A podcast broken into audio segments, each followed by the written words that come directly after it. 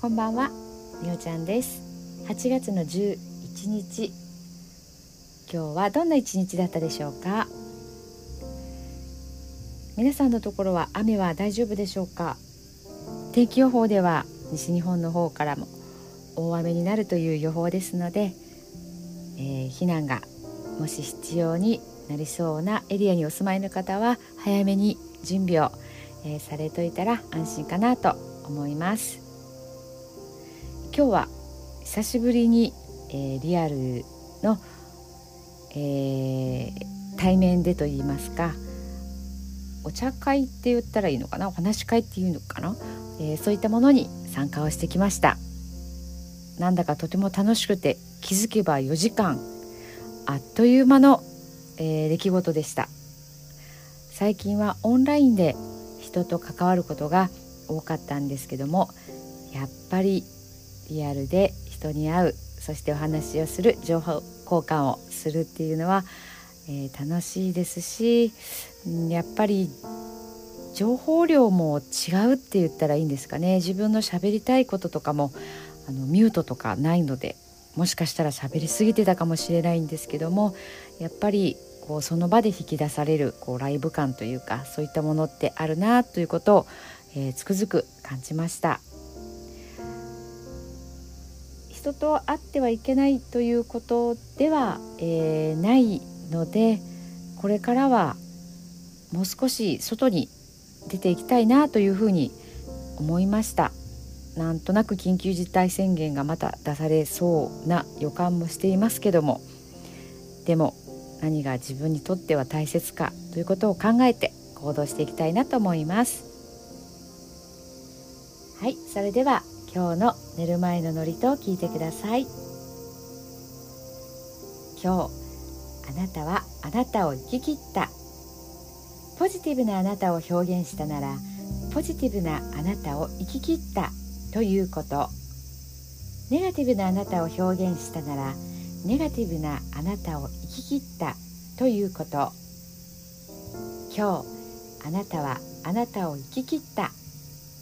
明日からのあなたの人生は寝る前のあなたの素晴らしいイメージから想像される。あなたが本当に生きたかった人生は今この瞬間の眠りから始まる。あなたには無限の可能性がある。あなたには無限の才能がある。あなたはまだまだこんなものではない。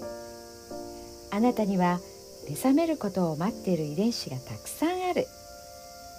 もし今日あなたの現実において自分はダメだと思うような出来事が起こったとしても嘆く必要はない。